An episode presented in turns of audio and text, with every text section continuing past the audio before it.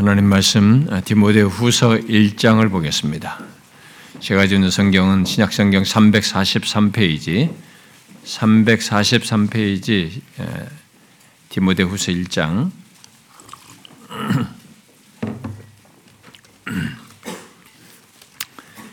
9절 한 절만 우리가 보도록 하겠습니다. 디모데후서 1장 9절 한 절만 같이 읽어보겠습니다. 시작. 하나님이 우리를 구원하사 거룩하신 소명으로 부르심은 우리의 행위대로 하심이 아니요 오직 자기의 뜻과 영원 전부터 그리스도 예수 안에서 우리에게 주신 은혜대로 하심이라.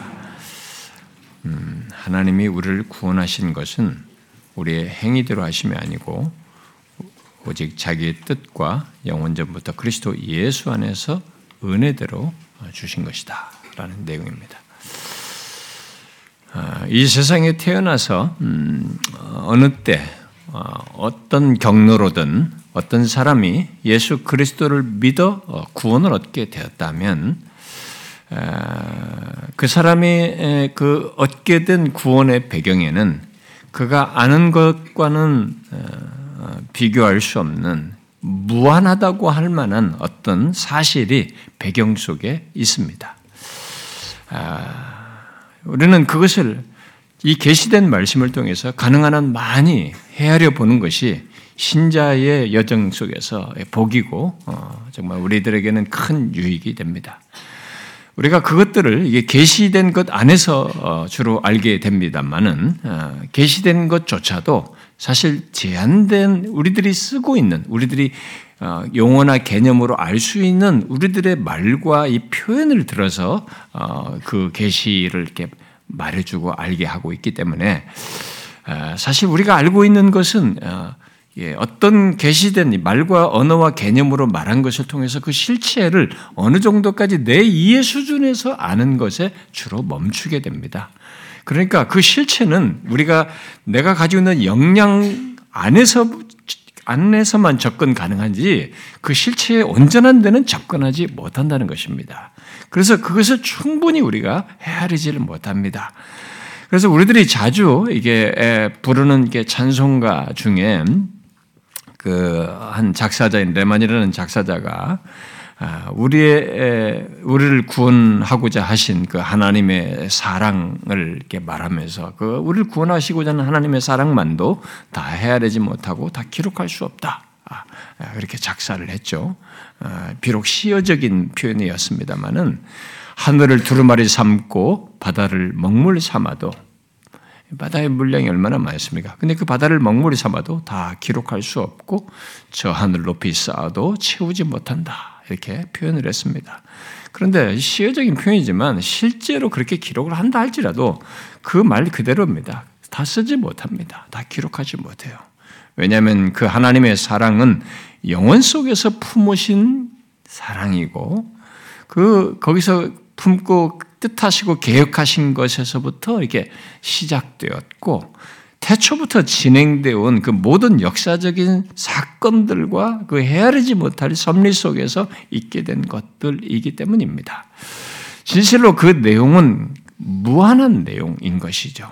아, 그 어, 무엇보다도 우리의 구원에 관여하신 성부, 성자, 성령 삼위 하나님의 존재와 아, 또그 그 성부, 성자, 성령 삼위 사이에서 가지신 뜻과 계획, 그리고 그것을 나타내시는 그 하나님의 성품, 그리고 역사 속에서 그것을 펼치시는 그 섭리 등의 그 실체는 아, 우리들이 다 헤아릴 수가 없습니다.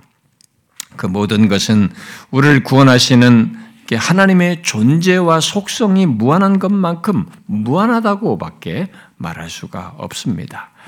아, 그런데 우리가 지금 이게 살피고 있는 내용은 그런 그 무한하다고 하는 내용을 조금 더 이렇게 좁혀가지고 어, 좀더 이렇게 체계적으로 깊이 들여다볼 수 있는 그런 내용입니다. 아, 바로 우리의 구원의 모든 내막 속의 그 핵심이고 어, 중심되는 내용이고 그것을 가장 이렇게 농도 짙게 드러내면서 역사 속에 계시하시고 나타낸 그 내용인 거죠. 바로 하나님이 친히 육신을 입고 오셔서 우리를 구원하시는 그리고 그 구원을 완성하시는 이 놀라운 사실을 우리가 지금 살피고 있는 것입니다. 그야말로 그, 그, 그, 그렇게 그 중심에 계신 그리스도의 위격과 사역이라는 것을 우리가 들여다봄으로써 그 무한한 세계를 아, 그 이 말로 형용할 수 없는 이 하나님의 이 계시의 무한한 것을 우리가 아, 가장 핵심으로 들어가서 지금 들여다보고 있는 것입니다. 그래서 지금 어, 우리가 연속적으로 살피고 있는 말씀은 성경의 핵심이고 구원의 신비로서 어, 가장 이렇게 어, 그 깊이 들여다보는 아주 중요한 내용을 들여다본다고 할 수 있습니다. 그래서 그 내용 가운데 우리들이 이제 이 예수 그리스도의 그 위격 일부 이제 벌써 살폈습니다만 사역을 살피는 가운데 이제 최근에 살폈던 것은 하나님이 육신이 되어서 우리를 구원하기 위한 중보자로서 행하시는 그 삼중직이죠.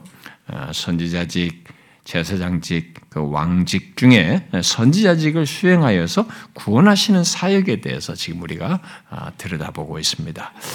그래서 여러분들이 이제 삼중직을 세세하게 들여다볼 때는 조금 이제 어 이게 피상적으로 이렇게 쉽게 단편적인 진술로 알았던 것보다는 더 상세하게 들여다보면 이제 조금 더 설명할 것들이 있습니다. 그래서 여러분들이 이제는 아, 조금 뭔가 어렵다라고 할지는 모르지만 이 삼중직을 상세하게 살필 때 그게 다 이제 깊은 내용입니다. 하나님이 우리를 대충 구원한 게 아니라고 하는 것을 들여다보는 것입니다. 그 삼중직을 통해서 중보자로서 구체적으로 삼중직을 수행하여서 우리를 구원하시는 일을 다 행한 겁니다. 그러니까 앞에서 제가 말한 것처럼 어떤 사람이 진짜 누구를 통해서 어떤 경로를 통해서 어떤 시점에 예수를 믿어서 구원 얻게 됐다고 할 때는 이 어마어마한 내용이 다 있는 거예요. 그리스도의 삼중직의 수행에 따른 것입니다. 그래서 우리가 그 깊이 들여다볼 때 그 내용들을 알므로써 결국은 주님을 더 깊이 아는 것이고 어, 우리의 신앙의 어떤 깊이를 더 들어가는 것이니까 여러분들이 그런 걸 잘 인내하면서 어, 따라올 수 있으면 좋겠습니다. 그래서 지난 두 시간 동안은 그리스도의 선지자직과 관련해서 이게 좀 어떤 면에서 배경적인 거, 서론적이라고 볼 수 있겠죠. 히브리서 1장 1절과 2절을 통해서 우리의 중보자 되신 그리스도께서 선지자로서 행하시는 것과 관련해서 네, 서론적으로 얘기했던 것입니다. 특히 지난 시간은 그 어, 직을 선지자직을 수행하는 데 있어서 그리스도와 같이 완벽한 분은 없다.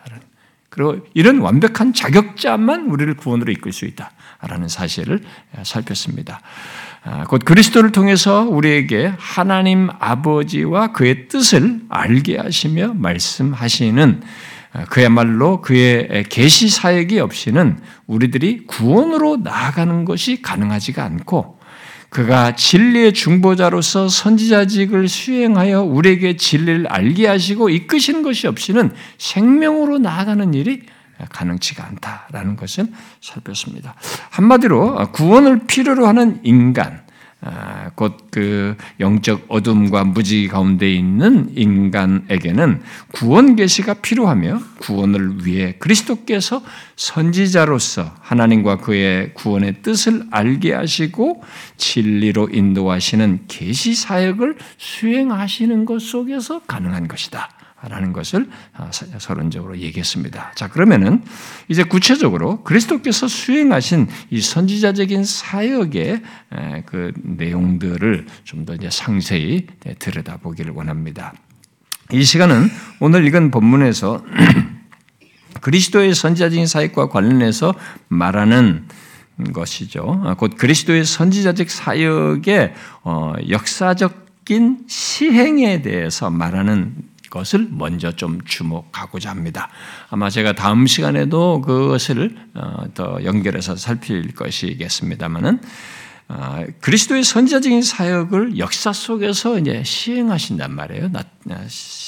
그 직분을 수행하시는데 그것과 관련해서 우리가 알아야 됩니다. 이게 갑자기 있는 게 아니고 그리스도께서 선지자적인 사역을 어떻게 역사 속에서 이게 시행하셨느냐라는 것을 우리가 좀 들여다봐야 됩니다. 그것이 우리에게 연결되어 있거든요. 음. 자, 여러분 그 사역이 그러면은 그리스도의 선지자적인 사역에 언제부터 시작되었을까요? 그리스도의 선지자적인 사역이 먼저 본문은 그리스도의 중보자로서의 사역이 어떤 것인지부터 말하고 있습니다.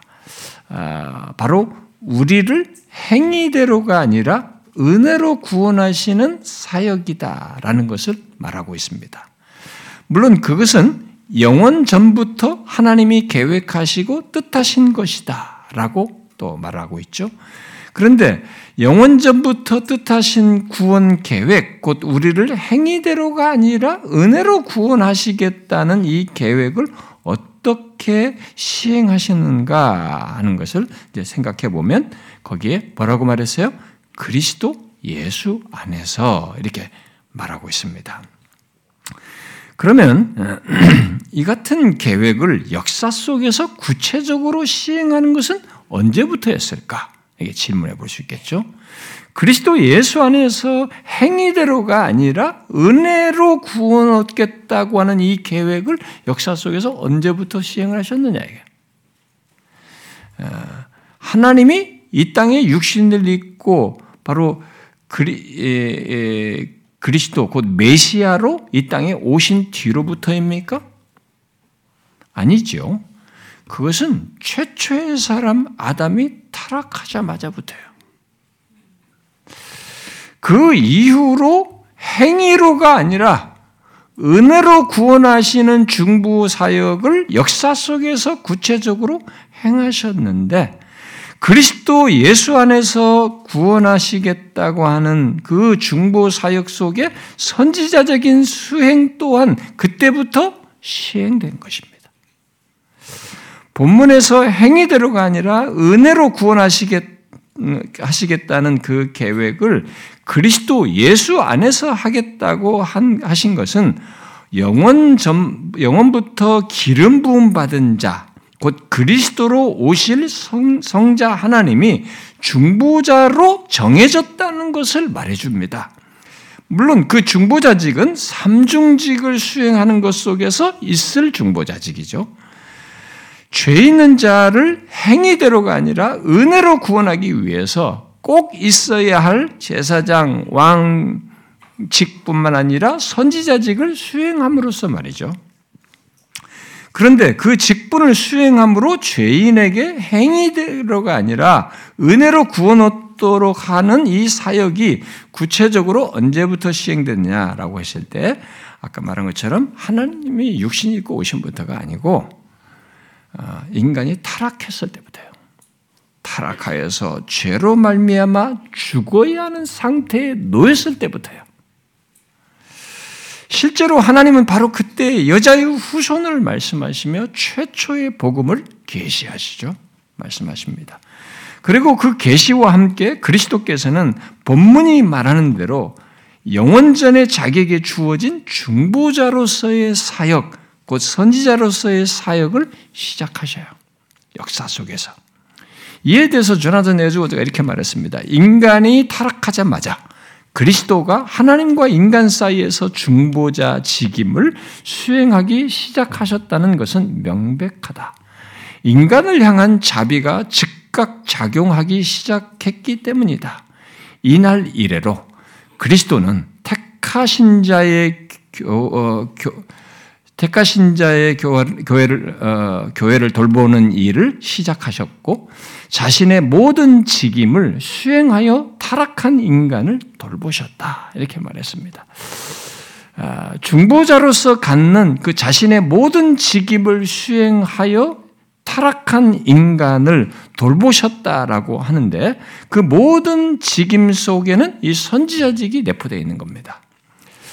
아, 그렇게 인간이 타락하자마자부터 그리스도께서는 모든 시대를 걸쳐 어, 이 중보자직을 수행하셨고 하시고 있는 거죠. 지금도 하시고 있는 거죠. 그것은 본문이 말하는 대로 영원 전부터 하나님께서 그리스도 예수 안에서 죄 있는 자들을 자신들의 행위대로가 아니라 은혜로 구원하기 위하기를 뜻하여서 그리스도를 중보자로 정하신 것에 따라서 있는 것이죠. 그런데 우리가 이 시간에 이제 먼저 주목할 사실은 그리스도께서 중보자로서 선지자직을 수행하시는 것이 그가 육신 잃고 이 땅에 오시기 전부터 있었다는 것을 주목해야 됩니다. 그때부터 이 직을 어떻게 수행하셨는가까지 다 연관해 생각해 봐야 돼요. 바로 이 사실을 예, 하나님이 구약 성경에서 어, 이 사실을 구약 성경은 아주 다양하게 증거를 해주고 있습니다. 그러나 우리는 먼저 아담 미래로 전해진 모든 구원 계시 속에서 본문에서 말하는 영원전의 뜻한 구원 방식을 곧 그의 구원 계시를 구약의 주요 인물들과 선자들이 선지자들이 어떻게 그것을 전했는지를 생각해 봐야 됩니다. 그리스도께서 타락하자마자부터 하셨다는데 그런데 이것을 주로 실무를 한 사람들이 선지자들이란 말이야. 그러면 선지자들이 그걸 선지자들과 관계 속에서 이게 어떻게 이것을 시행 선지자직을 수행했는지를 연구해 생각을 해봐야 되겠죠. 근데 구약의 선지자들은 모두 우리가 이제 알아야 될 것이 그겁니다. 아, 중보자 대신 그리스도의 선지자직 선지자적 적인 그 선지자직 수행 속에서 각각의 선지자직을 수행하신 수행한 겁니다. 그렇게 우리가 이제 알아야 됩니다. 그 말은 선지자들이 인간 선지자들이 어, 자기들이 전한 구원 계시가 그들 자신에게서 나온 것이 아니기 때문에 그래요. 그들이 만든 게 아닙니다. 중간에 태어나서 어느 시대에 아무것도 모르고 모세라는 사람을 선지자를 세웠던 어떤 누구를 태우던 어떤 선지자들을 태워서 전할 사람 선지자 직에 해당하는 것을 할 사람들 역사 속에 세워서 얘기했을 때 그 사람들이 자기가 이 지금 오늘 본문에서 말하는 이런 하나님 영, 창세 영원 전에 가지신 이 구원 계시를 자기들이 만들어낸 게 아니에요. 그들에게서 기원한 것이 아닙니다. 이것은 모두 창세전에 세움받은 하나님이 아시고 있는 것이고 그분이 이제 세움받은 이 중보자께서 그리스도의 선지자적인 수행에 따라서 이들이 계시한 것을 계시하는 겁니다. 그들에게 계시해 주는 것을 따라서 그들이 전하고 말하는 것입니다. 아, 여러분,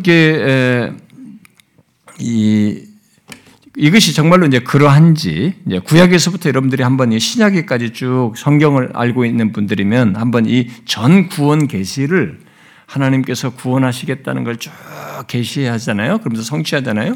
구약에서부터 신약까지 전체 이 구원 계시를 한번 쭉 훑어서 한번 생각을 해보십시오. 아, 행위대로가 아니라 응? 우리들이 무엇을 행위로 하는 게 행위대로가 아니라 은혜로 구원을 얻게 하신다는 이 구원의 복음. 곧 구원 계시를 모든 시대를 거쳐서 선지자들이 일관되게 전할 수 있었던 것이 어떻게 가능했겠나. 중간중간에 들어온 이 선지자들이 여러분 그냥 우리는 성경을 이렇게 묶어서 이, 이 시대를 그 전체가 묶여 가지고 몇, 이 몇천 년의 역사 속에 다 묶여 가지고 있기 때문에 쭉 연결이 된 걸 쉽게 보지만 여러분 이 시대를 달리해서 역사가 환경이 큰 제국이 이 제국이 저 제국이 지배하고 이런 환경 저런 환경 그런 것 속에서 선자들이 있단 말이에요. 근데 그들이 다 일관되게 이 계시를 말하고 있단 말이에요.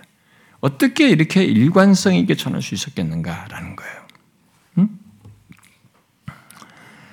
어, 그것은 모두 그리스도께서 중보자 대신 그리스도께서 어, 계속 중보자로서 이 선지자직을 수행하시는 것에 따른 겁니다. 아, 이미 지난 시간에도 말한 대로 그리스도의 선지자직 수행에 따른 이 구원 계시가 없으면 인간은 아, 결국 그리스도의 선지자직 수행에 따른 구원 계시가 있어서 인간이 구원이라는 것을 알고 이런 은혜로 구원하는 것을 알고 그런 구원을 얻는 일이 가능하게 된 것입니다. 그래서 그리스도의 선자기 수행에 따른 이 구원 계시가 없다면 인간은 어, 처음부터 이 놀라운 구원 계시를 알 수가 없었던 거예요. 알 수 없었던 것입니다. 그래서 투레티네스라는 사람이 그리스도로 말미암지 않고는 구원의 계시가 주어지지 않는다. 구원 계시라는 것이 그리스도로 말미암지 않고는 주어지지 않는 거예요. 주어질 수가 없었어요. 이 같은 사실은 그리스도께서 육신을 입고 오시기 전부터 곧 아담의 타락 이래로 구약에서부터 구원 계시가 주어지고 그것을 믿은 자들이 있게 됐을 때 그들 모두가 결국은 그리스도의 선, 성육신 이전부터 그의 선지자적인 사역의 수혜자들이었던 겁니다. 사실은. 그의 선지자적인 사역을 누린 셈이에요. 그들이. 그때부터. 아, 그렇게 그리스도께서는 다양한 방식의 경륜을 통해서 아담 이래로 모든 시대에서 선지자직을 수행하신 것입니다. 바로 웨스민스터 어, 대요리 문답 43문에서 말하는 대로 하나님의 전체적인 뜻을 모든 시대에 모든 시대의 교회에 다양한 방식으로 계시하심으로 선지자직을 수행하신 것입니다. 이게 그리스도 선지자직에 대한 설명이에요.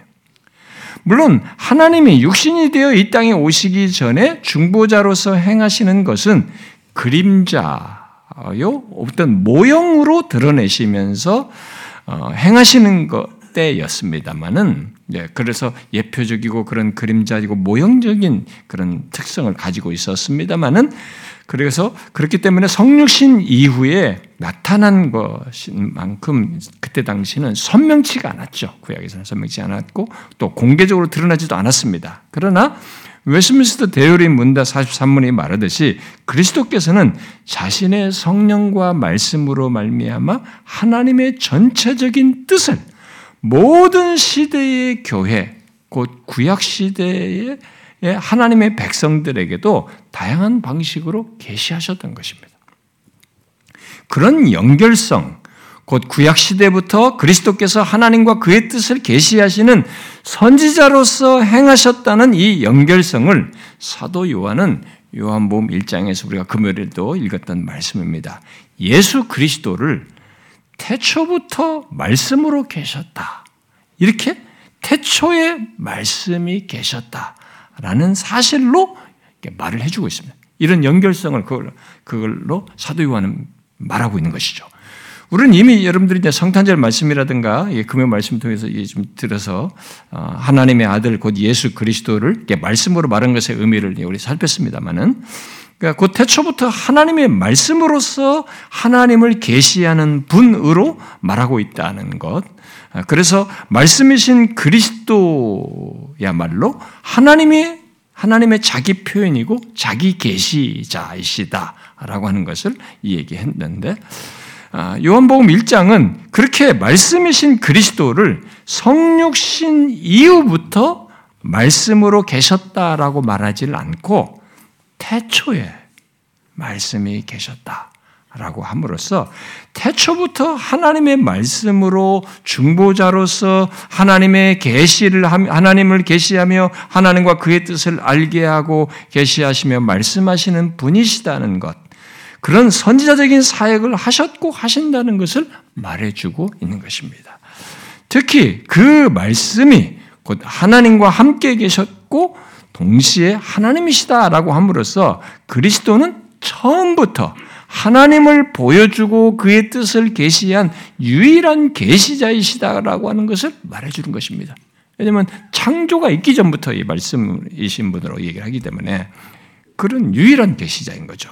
그래서 타락 이후 완전히 방향을 잃은 인간, 오직 죽음이라는 어두운 그림자 속에서 그 죽음을 향해서 나가는 인간에게 그 말씀이신 그리스도께서 하나님과 그 어, 오늘 본문에서 말하는 이 구원 방식을 하나님께서 이렇게 구원하시겠다는 구원의 뜻과 그 방식을 계시해 주신 것이죠.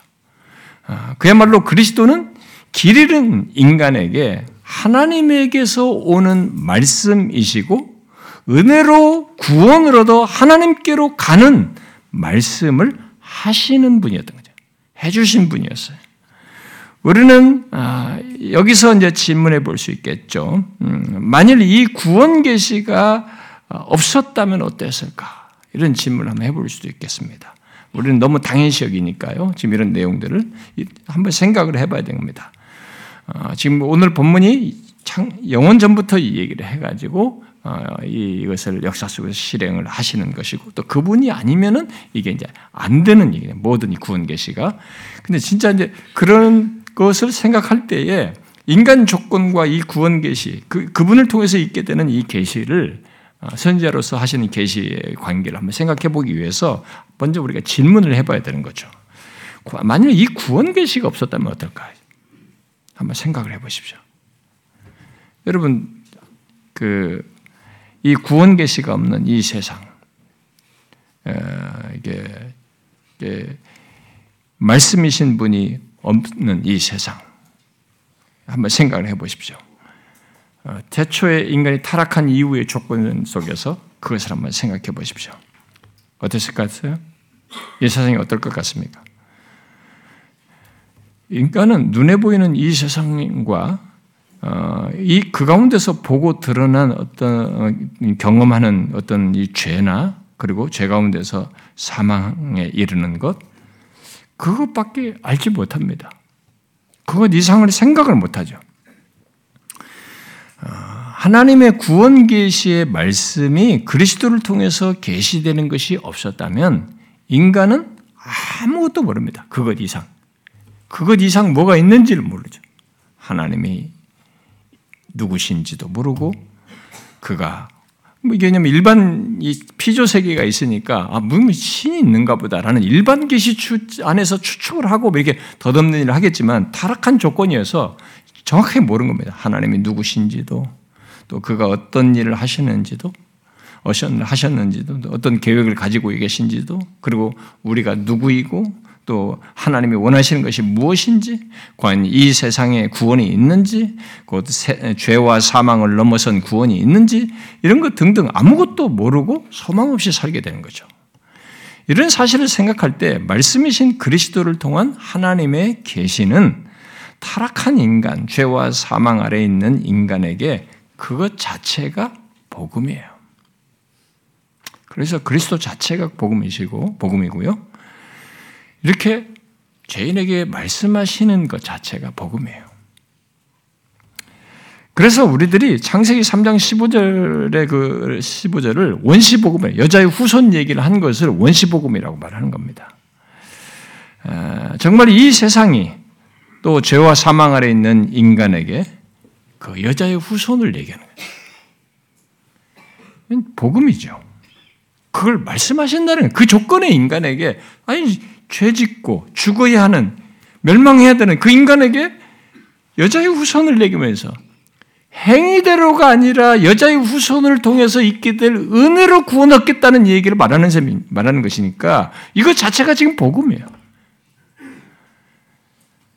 본문은 바로 이제 그것을 구체적으로 얘기하는 거예요. 오늘 우리가 읽은 본문은 그것을 구체적으로 설명하는 거죠. 우리의 행위대로가 아니라 그리스도 예수 안에서 은혜로 구원하겠다는 계시인 것을 말을 구체로 설명하는 겁니다.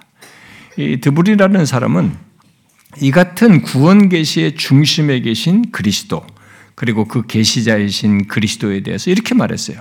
메시아 자신이 예언하신 분인 동시에 예언되신 분이다. 그는 자신이 예고하신 것을 성취하셨다. 이 메시아 자신이 예고하는 데서부터 선지자직을 수행하시는 거예요. 실제로 그렇게 하시죠.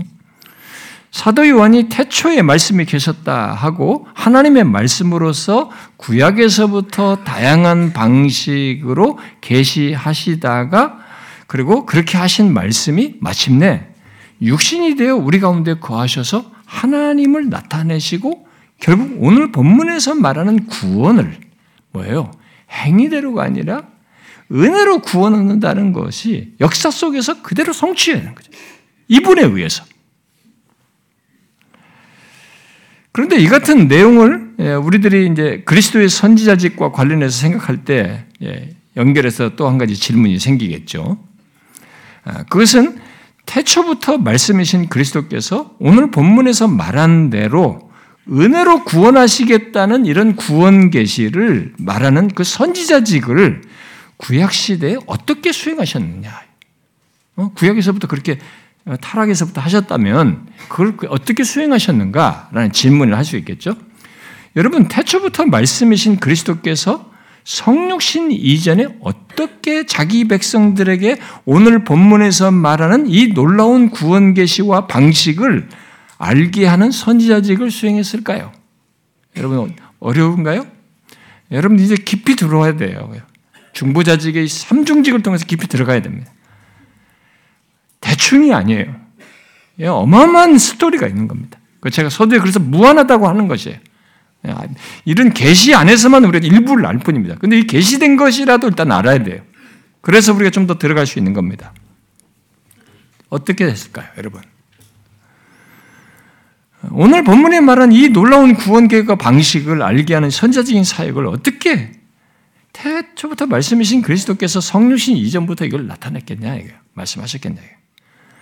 그것은 그리스도께서 이 땅에 오셔서 모든 것을 이루시고 승천하신 뒤에 자신이 우리를 위해 선지자직을 수행하는 것과 같은 방식이에요.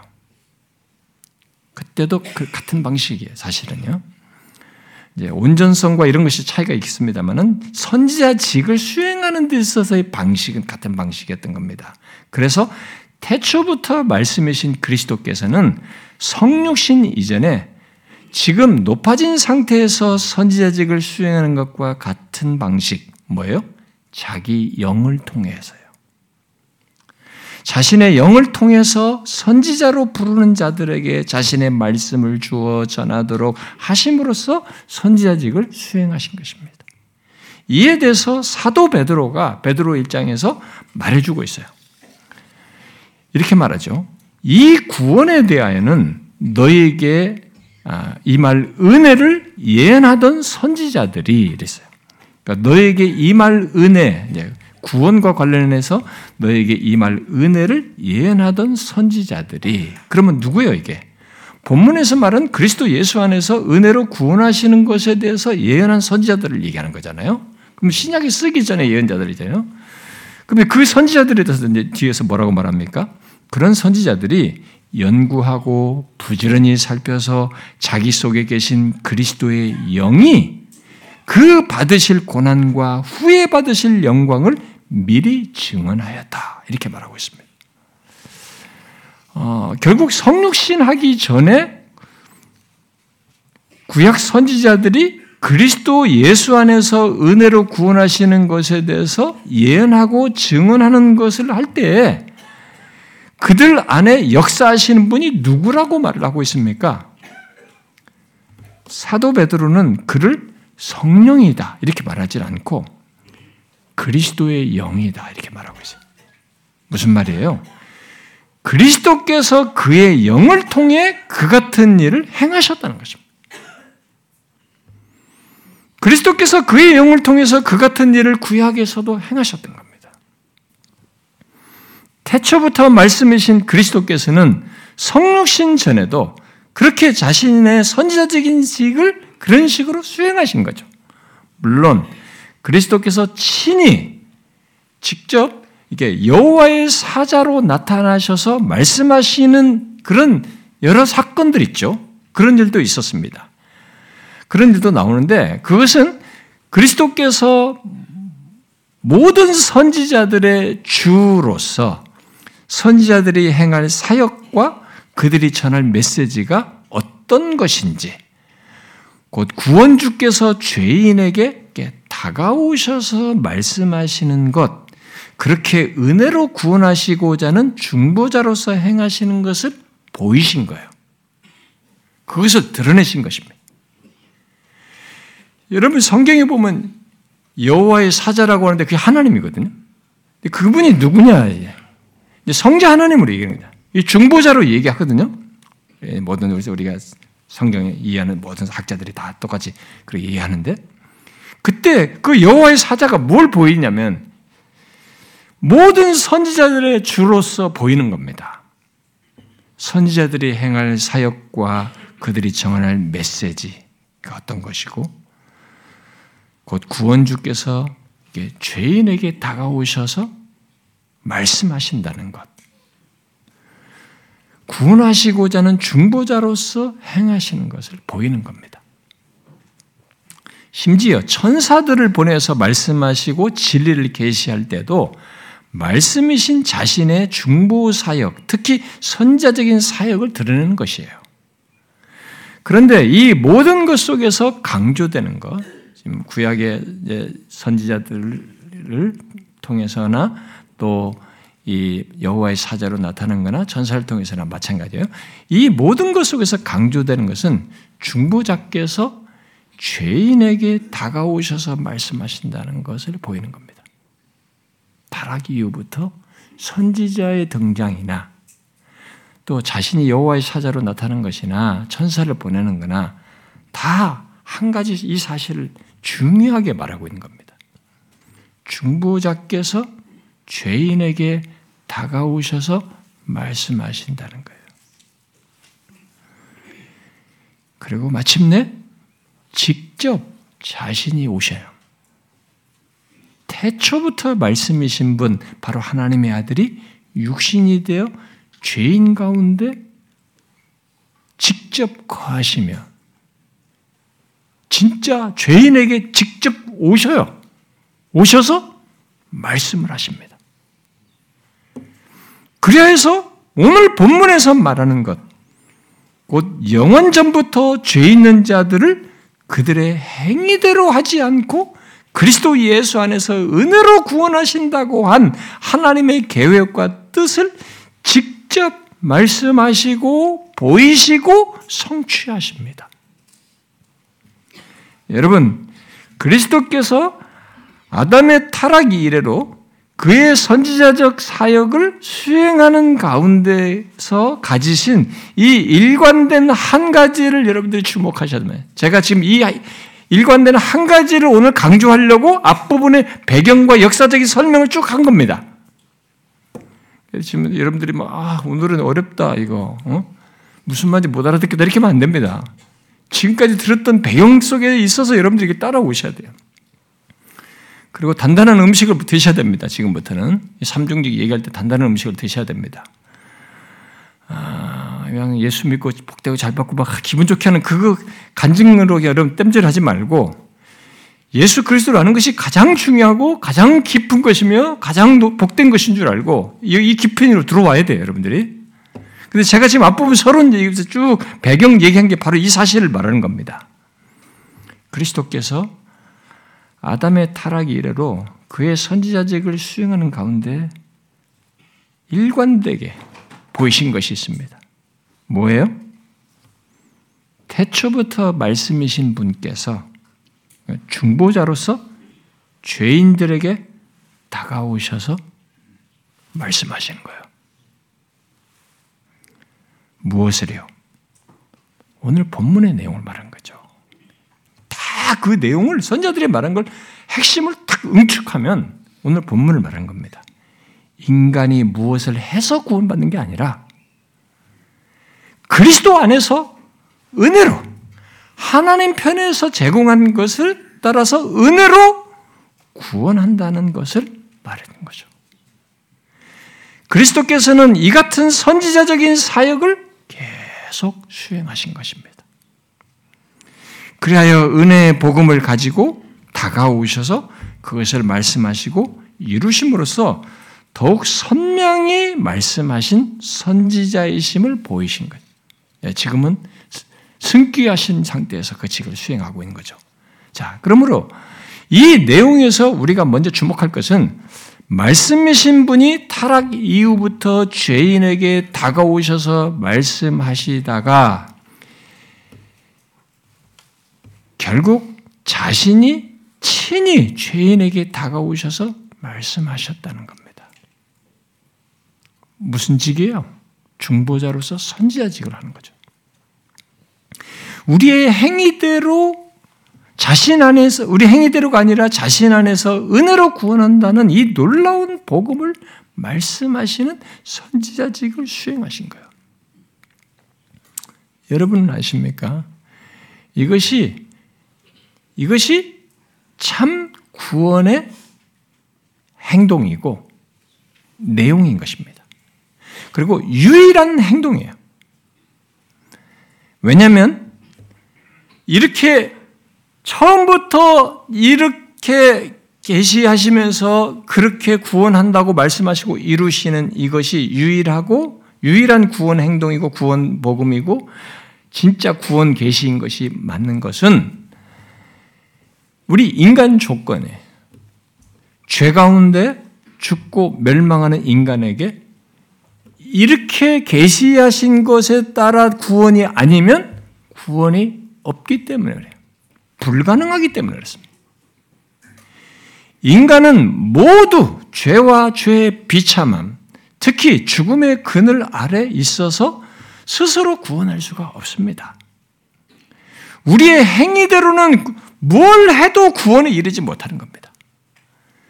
그래서 오늘 말씀대로 하나님 편에서 구원의 길을 내셔야 하고 죄 없으신 그리스도 예수 안에서 다른 길을 바로 은혜로 우리 스스로 할 수 없으니까 하나님 편에서 은혜로 구원 얻는 길을 말씀하시고 이루셔야 하는 겁니다. 중요한 것은 하나님이 죄인에게 그렇게 다가오셔서 하셨다는 거예요. 말씀하시고 이루셨다는 겁니다. 그런데 사람들 그 사람들은 예, 이, 이 세상에 지금 널리 있는 모든 종교들이나 어, 이 세상에 있는 모든 일종의 어떤 구원 개념, 자기가 가지고 있는 삶의 인간 조건에서 뭔가 여기서 더 나아질 것에 대한 기대를 갖거나 더 어떤 죽음 이후에 뭐 구원이라든가 이런 구원 개념을 말하는 모든 집단들, 그게 뭐 종교든 사회비 종교든 무슨 어떤 사상이든 이런 모든 것들, 심지어 이단들까지 이들은 이 중요한 사실을 빼먹습니다. 이것과 반대되는 얘기를 해요. 지금 말하는 이것과. 이 유일한 선지자께서 계시하시고 이루신 이것을 어, 이것과 다른 얘기를 하는 거죠. 근데 그들이 얘기할 때도 구원을 얘기합니다. 어, 이렇게 해서 어떻게 되면 구원을 받는다. 이런 얘기를 다 나름의 구원관을 다 가지고 있어요. 그들이 다 결정적으로 빠뜨린 게 있습니다. 그건 감출 수 없는 인간 조건을 뒤로 하고 구원을 펼친다. 구원 얘기 꺼낸다는 겁니다. 그러니까 인간은 그러니까 그래서 내가 가지고 있는 인간 조건을 그냥 건너뛰고 그건 해결되고 그냥 거기에 내가 뭔가를 하면 행위를 그러니까 내 쪽에서 뭔가를 하고 득도를 하든 돌을 닦든 수양을 하든 내가 선행을 하든 뭔가를 쌓든 내 육체에서 벗어나서 영원히 더 높은 세계를 가든 뭔가 내 쪽에서 뭔가를 해서 구원을 받는다는 이 주장을 모든 세상의 종교들과 사상들이 해요. 구원과 관련해서. 근데 그건 불가능한 얘기예요. 그 다 거짓된 겁니다. 불가능한 것을 잡다한 이론과 가르침으로 말하여서 사람들을 속이고 미혹하는 겁니다. 인간은 스스로 죄와 사망을 해결할 수가 없기 때문에 구원이라는 말을 성립이 안 됩니다. 인간 스스로. 자기가 뭔가를 해서 구원 얻는다는 얘기가 가능치가 않습니다. 타락 이후부터 죄인에게 다가오셨듯이 그래서 우리 스스로 할 수 없기 때문에 하나님 편에서 다가오셔서 구원의 길을 내셔야만 하는 겁니다. 그래서 그리스도께서 타락 이후부터 일관되게 이 다가오셔서 이 사실을 말한 겁니다. 우리의 행위대로가 아니라 은혜로 구원한다. 죄와 사망에서 스스로 해결할 수 없는 우리를 하나님 편에서 낸 방법으로 너희를 구원한다라고 하는 이 구원 계시를 일관되게 말하는 겁니다. 그리고 마침내 하나님의 육신이 오셔 육신이 되어 오심으로 완벽한 자격을 가진 그러니까 죄가 없어야 되잖아요. 죄가 없어야만이 뭔가를 구원을 대신하는 일을 할수 있어요. 그러니까 하나님의 육신으로 오셔서 그야말로 하나님 편에서 죄 있는 우리들이 구, 원 얻을 수 있는 길을 이렇게 말씀하시고 이루셔요.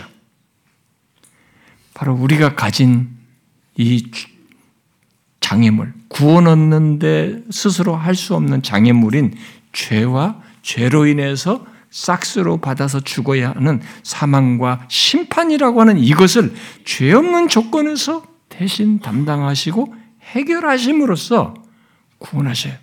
그렇게 해놓고 나는 죄진 사람인데 자신이 그걸 다 짐으로써 우리에게 구원을 주는 거예요.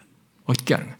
그래서 은혜로 행위대로가 아니라 은혜로 구원한다는 것을 드러내신 거예요. 여러분은 이렇게 하나님 편에서 죄인에게 죄인인 우리에게 다가오셔서 말씀하시며 구원의 길을 내시고 구원하신 이 놀라운 사실을 아십니까? 이 중요한 메시지가 타락 이후부터 계속 일관되게 선지자들을 통해서 전해진 겁니다. 누가 그걸 하고 계신 겁니까? 태초부터 말씀이신 그리스도께서 중보자께서 선지자적인 수행을 하면서 그걸 하신 거예요, 사실은. 그의 영을 통해서. 구약에서는 그의 영을 통해서 선자들, 인간 선자를 통해서 하신 거죠. 타락 이래로 그리스도께서 중보자로서 죄인에게 다가오셔서 구원의 복음, 구원의 계시를 말씀하시다가 마침내 친히 육신을 입고 오셔서 자기가 이 선지자적인 직을 수행하면서 수행함으로 아, 지금의 우리가 있도록 하신 겁니다. 구원을 얻는 일이 있도록 하신 거예요. 여러분, 여러분이 예수 믿게 된 것을 그래서 이 연결 속에서 여러분들이 예수 믿게 된 것을 되돌아보셔야 됩니다. 여러분이 무엇을 듣고 예수 그리스도를 알고 믿게 됐는지도 체크해 보셔야 돼요. 오늘 분명히 여러분들이 오늘 본문에서 말하는 걸 듣고 예수를 믿게 됐는지 한번 생각해 보셔야 됩니다. 바로 내 행위대로가 아니라 하나님 편에서 죄 있는 우리에게 다가오셔서 그리스도 예수 안에서 은혜로 구원하신다는 복음을 듣고 구원을 예수를 믿고 구원을 받았는지 생각해 보셔야 됩니다. 왜냐하면 오늘 교회당에는 이거 모르고 믿는 사람 많거든요. 그 증거가 뭐냐면 자기가 뭐가 한 것에 따라서 이 일이 일비하는 거예요. 내가 열심히 했더니 기도를 했더니 뭘 했더니 그때는 업되고 말이죠. 구원받은 것 같고. 근데 뭔가 좀 아니면 또 구원 못 받은 것 같고. 계속 자기 행위에 묶여 있는 거예요. 그래서 지금 묻는 겁니다. 이런 구원 계시가 아, 아닌 아니라면 이 지금 오늘 본문에서 이 구원 계시가 아닌 가운데 자기가 교회라는 데를 나오고 신앙생활을 한다면은 그 흔히 우리가 율법주의라고 말하는 것이고 거짓 구원이에요. 예수 믿고 난 이후에도 나의 구원 그리스도인됨이 모두 내가 무엇을 해서가 아니라 죄인인 내게 다가오신 그리스도 예수 안에서 값없이 은혜로 구원을 얻었다는 것이어야 하는 것이에요. 예수 믿고 나는 이후에도 이 놀라운 복음이 나의 신앙과 삶의 원동력이고 실체이고 이것이 나의 모든 것을 설명하는 것이어야 하는 겁니다. 그것이 죄 중에 태어난 우리, 죽음과 심판 아래 있는 우리에게 정확한 구원관이에요. 자신이 지금 그런 구원을 알고 받은 자라면 바로 죄인을 자기에게 죄인인 자기에게 다가오신 하나님, 바로 중보자로서 자기에게 다가오셔서 말씀하신 그리스도로 말미암아서 자기가 있게 된 줄 알아야 됩니다. 정말 자기가 아, 이 지금 말한 이런 구원을 얻고 믿게 된 사람이다. 그러면은 하나님이 내게 다가오신 거예요. 죄인이 나에게 다가오신 것입니다. 이 중보자께서 다가오신 거예요. 다가오셔서 말씀하시고 자기가 이런 구원을 나에게 갖게 하신 얻도록 이끄신 것입니다. 은혜로 다가오셔서 말씀하신 그리스도의 선지자적인 사역이 있었기 때문이라고 하는 것을 잊지 말아야 되는 겁니다. 우리의 중보자이신 그리스도, 태초부터 말씀하신 그리스도는 죄 있는 우리에게 처음부터 우리의 행위대로가 아니라 스스로 구원을 위해서 아무것도 할 수 없는 우리를 위해서 자신이 와서 이루시는 것 안에서 값없이 은혜로 구원 얻는다는 것을 말씀하셨어요. 일관되게. 그것이 참 구원입니다. 그래서 그렇게 구원받은 자는 구원받은 자, 곧 그리스도의 선지자적인 사역에 의해서 은혜로 구원 얻은 것을 알고 구원 얻은 자는 그 사람이 참 신자인 거예요. 참 구원을 가진 것입니다. 죄에 있는 자는 하나님과 가까워질 수 없습니다. 근본적으로 거룩하신 하나님과 인간은 죄 있는 조건의 인간은 가까워질 수 없어요. 접근할 수가 없습니다. 거룩하신 하나님 자신의 속성 때문에 그 인간은 죽는다고 그랬어요. 그 속성이 그것을 용납을 못합니다. 죄 있는 인간을. 그런데 구약에서부터 하나님께서 죄인에게 다가오신 것을 계속 얘기하는 거예요. 이걸 어떻게 설명해야 되냐? 그것은 모두 그리스도 예수 안에서예요. 그것은 모두 태초부터 말씀이신 중보자이신 그리스도 안에서 다가오신 겁니다. 그리고 중보자 되신 그리스도께서 다가오신 거예요.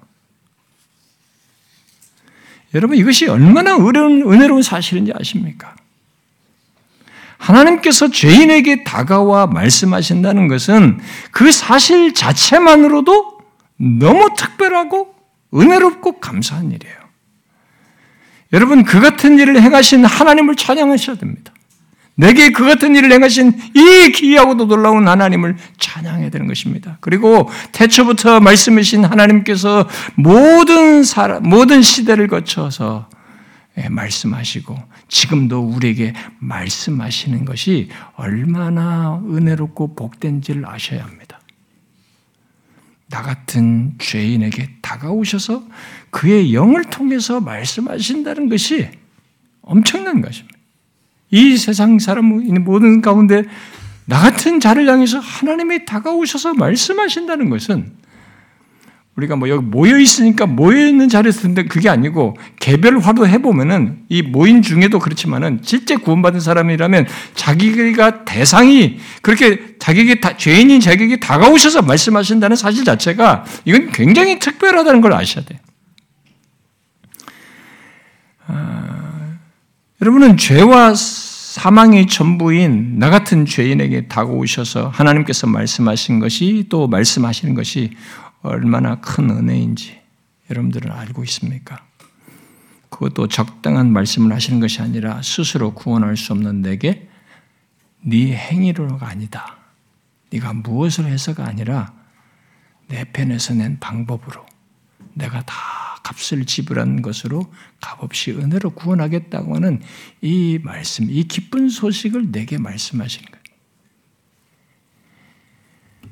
처음 예, 예수 믿을 때뿐만 아니라 최종 구원에 이르기까지 계속 이 같은 말씀을 우리에게 하시면서 그 말씀을 증명하시는 것을 여러분들이 생각해 보셔야 돼요.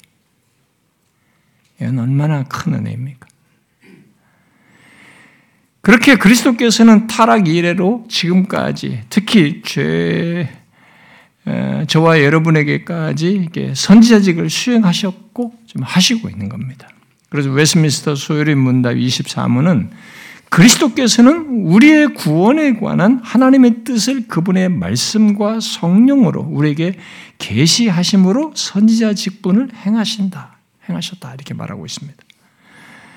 여러분 지금 그리스도의 이 선지자직 수행을 따라서 예수 그리스도를 믿고 계속 그의 말씀을 듣고 있습니까? 잘 보십시오. 여러분은 지금 자신이 그리스도의 선지자직 수행을 따라서 예수 그리스도를 믿고 또 그의 말씀을 지금 듣고 있는지, 선지자적인 수행하는 그분의 말씀하시는 걸 여러분들이 그대로 듣고 반응을 하는지, 만약 여러분이 여러분이 그러하다면 기억을 하셔야 됩니다. 바로 아담과 같은 처지에 있는 자신에게 태초부터 말씀이신 곧 하나님께서 다가오셔서 말씀하셨다는 것을 기억하셔야 됩니다. 그리고 그것을 듣는 자기가 들은 자요 듣는 자 됐다는 것을 기억하셔야 됩니다. 그리스도의 선지자적인 사역은 아, 이 땅에 존재하는 모든 사람을 위한 사역은 아니에요. 그것은 그리스도께서 다가와 은혜로 구원하신다고 한 이 복음을 듣고 그를 믿는 자들을 위한 것이고 그들로 하여금 계속 그 구원 안에서 살고 최종 구원을 얻도록 하기 위함인 것이에요. 그의 선자적인 사역은. 그러므로 여러분이 자신의 행위대로가 아니라 그리스도 예수 안에서 은혜로 구원하겠다고 한 말씀하신 것, 바로 그 복음을 듣고 믿은 자라면 자신은 항상 이 사실을 생각해야 돼요. 바로 아담과 같이 죄와 사망 이상을 생각할 수 없는 나에게 그야말로 죄인인 나에게 태초부터 말씀이신 그리스도께서 다가오신 거죠. 그가 나에게 다가오셔서 말씀하셨기 때문에 이렇게 된 거야. 아, 내가 교회를 갔는데 어떤 설교 들었고 어떤 말씀 들었는데 그런데 내가 예수 믿었다, 구원받았다. 근데 그때 결심해서 믿었다. 그렇지 않아요. 그건 여러분들이 이제 아무것도 모르는 상태에서 그냥 교회당에서 있는 얘기, 현상을 얘기하는 겁니다. 그 실체는 지금 얘기하는 게 아니에요. 그리스도의 그런 은혜의 다가옴이 있었던 겁니다. 죄인에게 다가오셔서 이렇게 은혜로 구하는 것을 말씀하신 분이 있어서 있게 된 거죠. 그야말로 그리스도의 선지자적인 수행을 통해서 지금 내가 이 구원의 자리에 있게 된 것이죠. 여러분, 구원의 여정을 가면서 항상 기억하셔야 됩니다. 죄인이 내게 다가와 말씀하신 하나님. 그리고 지금도 계속 내게 말씀하시는 하나님, 성자 하나님이죠. 혹시 여러분 중에 자기에게 그렇게 말씀하시는 것이 별로인 사람 있습니까? 심지어 귀찮게 여기는 사람이 있습니까?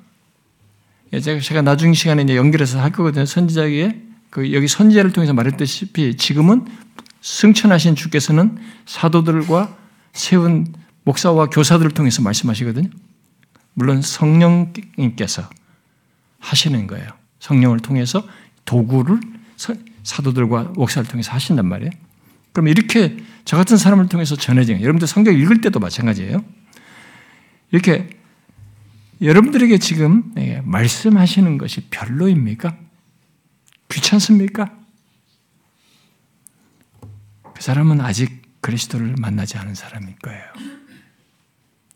그 사람은 그리스도가 자신의 영혼의 목자요 선지자인 것을 모르는 사람입니다. 주께서 내게 말씀하신다는 것은 그것 자체가 은혜로운 거예요. 죄인에게. 여러분 아까 얘기했죠? 타락한 인간 조건이 바로 우리예요. 죄와 사망 그 이상을 생각할 수 없었어요. 그런 나에게 다가오셨어요. 이거 자체가 은혜예요. 근데 거기서 네 행위로가 아니라 은혜로 구원하겠다. 라고 하면서 그 구원을 나에게 갖게 하는 거예요. 이런 구원의 메시지가, 이런 선지자의 메시지가 영원하신 선지자 그리스도의 메시지가 자기에게 귀찮게 들려진다면 이 사람은 문제가 있는 겁니다. 기독교와 상관이 없는 사람이에요. 그래서 묻는 겁니다. 여러분은 어떻습니까? 하나님께서 말씀하시는 것에 어떤 사람들은 그 하나님을 전혀 알아보지를 못합니다. 그저 이상한 얘기 하는가 보다, 듣기 싫은 얘기다, 이렇게 생각해요. 그것은 결국 한 가지를 증명하는 겁니다. 모든 사람이 그 말씀하시는 하나님을 알아보지 못한다는 거죠. 모두 그의 말씀을 은혜의 말씀으로 알고 반응하지 않는다는 겁니다. 그러니까 선지자적인 수행을 통해서 이렇게 말씀을 듣고 반응하는 사람이 따로 있는 거예요, 여러분. 지난주에는 제가 요한복음 17장에 내게 주신 자들이라고 말을 한 것으로 설명을 했는데 따로 있는 겁니다. 요한복음 10장에 가면 내 양은 내 음성을 듣는다고 그랬어요. 내 양이 아니어서 못 듣는 겁니다. 이 선지자의 말을 못 듣는 것은 죄인을 살리는 선지자, 유일한 선지자, 참 선지자이죠. 영원하신 태초부터이신 선지자 이분의 말을 못 듣는 사람은 그의 양이 아닌 것이에요. 그러므로 만약 여러분이 주께서 내게 다가와 말씀하시는 것을 두고 그의 말씀을 은혜의 말씀으로 들으며 반응을 하고 있다면 그의 반대로 여러분들이 반응하고 있다면 그게 여러분들에게 얼마나 큰 사실인지 또한 기억하셔야 됩니다. 내 같은 죄인에게 다가오신 거죠. 그 영원하신 태초부터 말씀이신 분이 내게 다가오신 거예요. 그래서 중보자로서 내게 말씀하신 겁니다. 하나님이 다가오신 거예요. 그리고 그 자신이 이룬 구원을 얻게 하시고는 이 땅에서 방치를 하지 않고 구원의 최종에 이르기까지 우리에게 그의 성령을 통해서 말씀하시는 거예요. 그리고 저 같은 목사와 교사를 사용하시고 주의 성경을 기록된 말씀을 사용해서 말씀을 하신 겁니다. 그는 선지자직을 수행하고 있습니다. 놀라운 얘기예요. 타락 이래부터 지금까지 우리가 최종 구원의 일까지 이분이 쉬지 않고 선자직을 수행합니다. 우리의 구원을 위해서. 그래서 지금 자신의 삶이 이 놀라운 주님이 나를 위해 사역하고 있다는 것을 여러분들이 기억해야 됩니다. 이게 얼마나 복된가. 여러분들 교회 다니는 사람들이 제가 예수 그리스도들이 삼중지 설명하는 이런 걸 여러분들이 알지 못할 때는 내가 교회 간다고 생각해. 오늘 성경 공부하러 간다. 무슨 그냥 무슨 설교 듣는다. 무슨 성경 연구한다. 털털 오는 거예요. 이 모르는 겁니다. 지금 성경의 지식을 배우는 게 아니거든요. 이 선지자께서 그리스도께서 중보자로 선지자직을 수행하냐고요. 그걸 듣는 겁니다, 지금. 그거 듣고 우리가 구원의 여정을 가고 있는 거예요. 목사 이 얘기를 듣는 게 아니에요. 어떤 개인에게 우리가 나누는 개인적인 성경 이야기를 서로 주고받는 얘기가 아닌 것입니다. 구원받은 자를 이렇게 하나님이 다가오셔서 계속 그 구원을 이끄시는 이 선지자직 수행을 하시는 거예요, 여러분. 그런 맥락에서 우리가 이해를 하셔야 됩니다. 그래서 제가 오늘 이 대중적인 교회 속에서 너무 자기주도적으로 이런 말씀과 하나님 말씀을 듣고 이해하고 이런 식의 태도를 보이는 것에서 제가 퀘션을 갖는 겁니다. 그리스도의 선지자적 수행을 모르는 겁니다. 그, 그러니까 그 수행의 대상인 것에 대한 가치도 모르고 그의 말씀을 듣는 것의 가치도 모르고 반대로 그의 가르침에 그의 말씀을 못 듣는 것이 얼마나 심각한지를 모르는 거예요. 그래서 묻는 겁니다. 여러분은 그리스도의 이 선지자적인 수행에 따라서 그가 말씀하시는 것을 듣는 자입니까? 듣고 좋아하십니까? 이 은혜의 말씀으로 기뻐하십니까? 그의 모든 말씀이 나를 구원으로 이끄시는 은혜의 말씀이라. 내 행위대로가 아니라 그분에 의해서 있게 된 구원, 너는 끝까지 그가 이룬 것에 의해서 구원을 얻을 거야 라고 말씀하시는 이 은혜의 복음을 계속 듣는 것이 복이고, 나에게 은혜이고, 기쁨이고, 감사이냐는 거예요. 그렇습니까? 그게 정상인 겁니다. 저는 여러분들에게 혹시라도 이것이 안 되는 분을 제가 위협할 생각은 없습니다. 혹시 이게 안 되는 사람이 있으면 여러분들은 멈춰 생각해 보셔야 됩니다. 일단 교회당에 안 올 거면 몰라도, 예수 안 믿을 거면 몰라도, 교회당에 왔는데 제가 하나님께서 자신이 지금 선지자적인 수행을 하면서 나를 향해서 말씀하신 은혜의 복음을 내가 못 듣고 싫어한다면은 문제가 있는 겁니다. 왜 싫어하면서 계속 있는 겁니까? 들어야죠. 살리겠다는 건데. 네 행위대로가 아니라 너는 죽어야 된다. 심판받아야 된다. 네 행위대로는 구원을 받을 수 없다. 그래서 내가 내는 것으로 구원을 얻는 거야 라고 하면서 이 길로 인도하는 건데 왜 이 좋은 소리를 이 구원의 복을 왜 안 듣습니까? 왜 거기서 좋게 여기질 않습니까? 뭐가 문제가 있는 겁니까? 어떤 사람은요, 이 말씀이 싫으니까 저를 미워요. 목사를 싫어합니다. 그게 얼굴에 보이거든요. 점점 점점 피해요. 이렇게. 왜 그렇습니까? 그 자기 마음을 스스로 드리는 겁니다. 하나님께 대한 불만이고 하나님과의 거리감을 그렇게 표현하는 겁니다. 여러분, 주님께서 말씀하시는 거예요. 선제적인 수행을 하시는 겁니다. 지금 구원으로 이끄시고자 하는 것이죠. 결과는 지켜봐야 됩니다. 이 사람이 진짜 최종적인 구원이 있는지 선적인 수행의 대상으로서 자격이 속한 백성이라고 말하는 사람인지는 들어봐야 돼요, 진짜. 근데 결론은 그거예요. 그 음성을 듣는 겁니다, 그 사람은. 내게 말씀하시는 것, 은혜로 구원하신 그 말씀을 듣고 좋게 여기는 것입니다. 그분의 말씀을 따르는 거죠. 혹시 우리 중에 그런 사람이 혹시라도 한 사람도 있습니까? 저는 여러분들에게 깊은 애정을 가지고 얘기합니다. 들으십시오. 이분은 여러분들이 직장에서 만나는 상사와 다릅니다. 이 세상에서 만나는 위인들과 다릅니다. 가장 사랑하는 사람과도 다릅니다. 다 지나가는 사람들이고 이익 개념이고 자기중심적이고 여러분을 영혼까지 인도하지 않습니다. 죄와 사망에서 영혼까지 인도하실 중보자께서 여러분에게 말씀하는 거예요. 구원해 주겠다고. 이 선자적인 말씀을 들으십시오. 그러면 내 말을 듣는 자는 어떻게 했어요? 영생을 얻고 참 생명을 얻습니다. 저는 우리 모두에게 그런 것이 명확하길 바라고요. 우리 아이들까지도 이것이 선명하길 바랍니다. 기도합시다.